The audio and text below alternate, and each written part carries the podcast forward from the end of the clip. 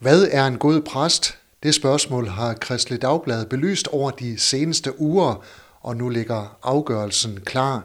Sognepræst i Horne og Astal, Sogne, Liselotte Vimer, du er blandt Danmarks tre bedste præster. Hvad siger du til det? Det er helt øh, overvældende, og, og, og jeg kan heller ikke lide, at du siger det på den måde, fordi det er et eksempel på en god præst. Sådan ser jeg det. Altså, og det kunne være mange, mange andre. Jeg kender så mange gode præster, og præster, som jeg synes er meget bedre end jeg er, og som tager masser af initiativer og flytter bjerge. Og, og så på en eller anden måde er det jo sådan, at man både er meget, meget rørt over det, meget rørt faktisk, men også sådan lidt øh, beklemt, netop fordi, at vi skal ikke måles mod hinanden, og, og, øh, Øh, øh, og ja, og, og hvordan måler man en god præst? Jeg øh, tror selv, at, at noget af det også er, at jeg er en god historie, at de gerne vil have en præst, som var sådan lidt fra vandkants Danmark, og jeg er jo flyttet fra Sjælland og herop og flyttet miljø og skiftet arbejde i, i, øh, for ikke særlig mange år siden i mit liv. Og, øh, og det er selvfølgelig et stort spring, og det er måske sådan det, de også har været sådan lidt fascineret af, kunne jeg forestille mig. Den her heder tager du det også som om, at øh, du er blevet godt modtaget her i Nordjylland?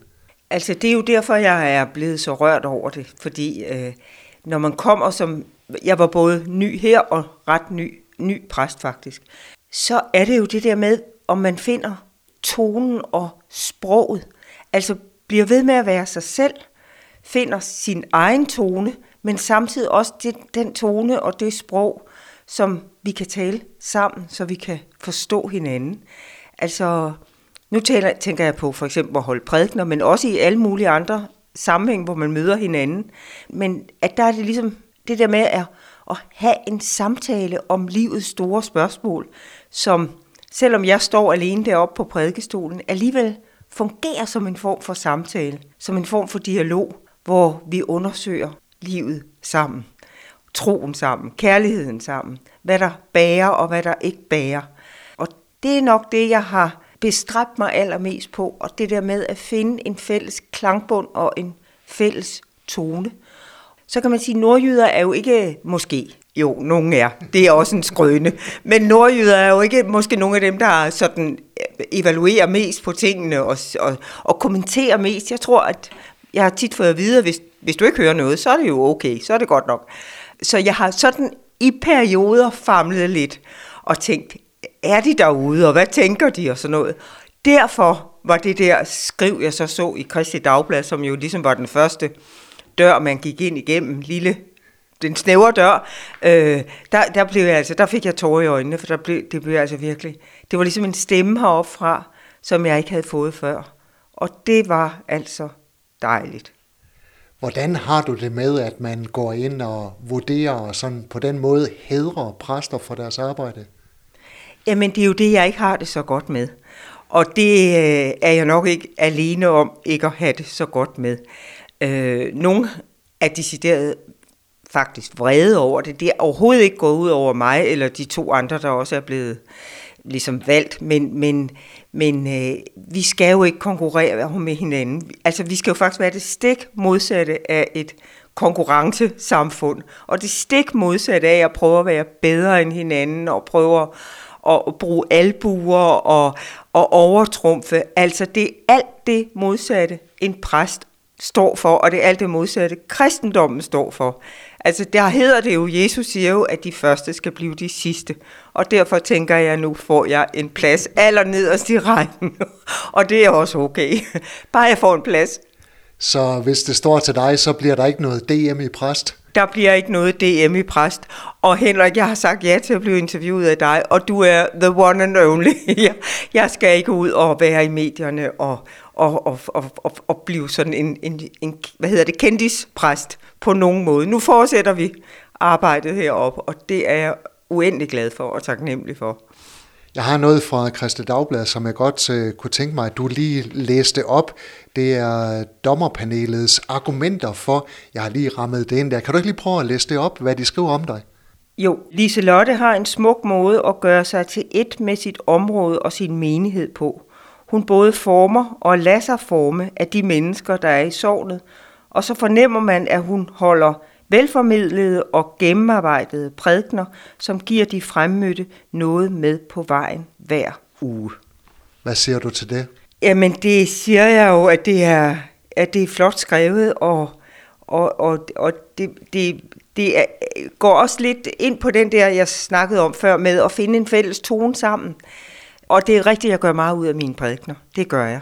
Altså, jeg vil gerne holde en god prædiken, og jeg vil gerne holde en prædiken, som handler om livet, altså som ikke er alt for teologisk og alt for indkroget i sig selv, og hvor man nærmest skal have læst teologi på forhånd for at forstå det.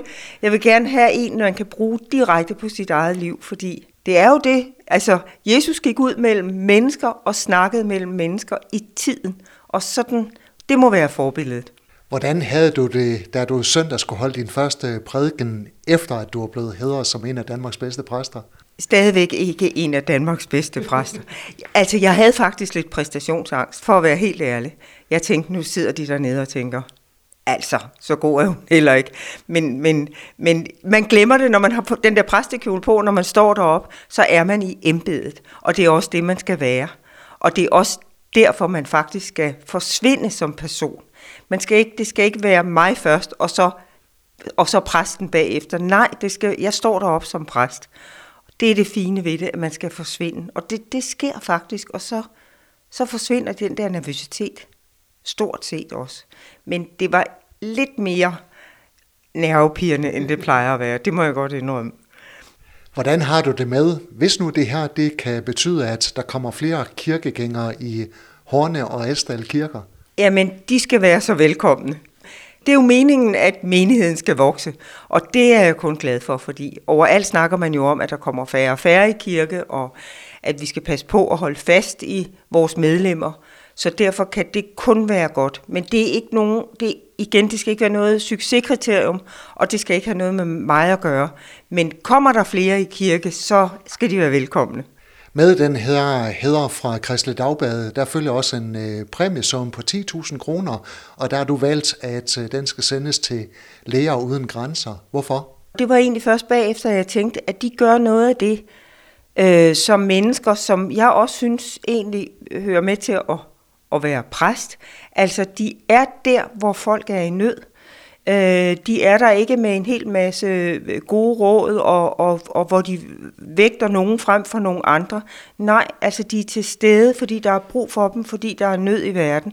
Og når jeg hører om de der forfærdelige kriser og krige, der er nu, så tænker jeg, hvor er det smukt, der findes mennesker, som tager en kittel på og går ud og arbejder og forbinder øh, brud og sår og ben og ser de værste tilfælde af ulykker og alligevel ikke viger fra pladsen, men er der.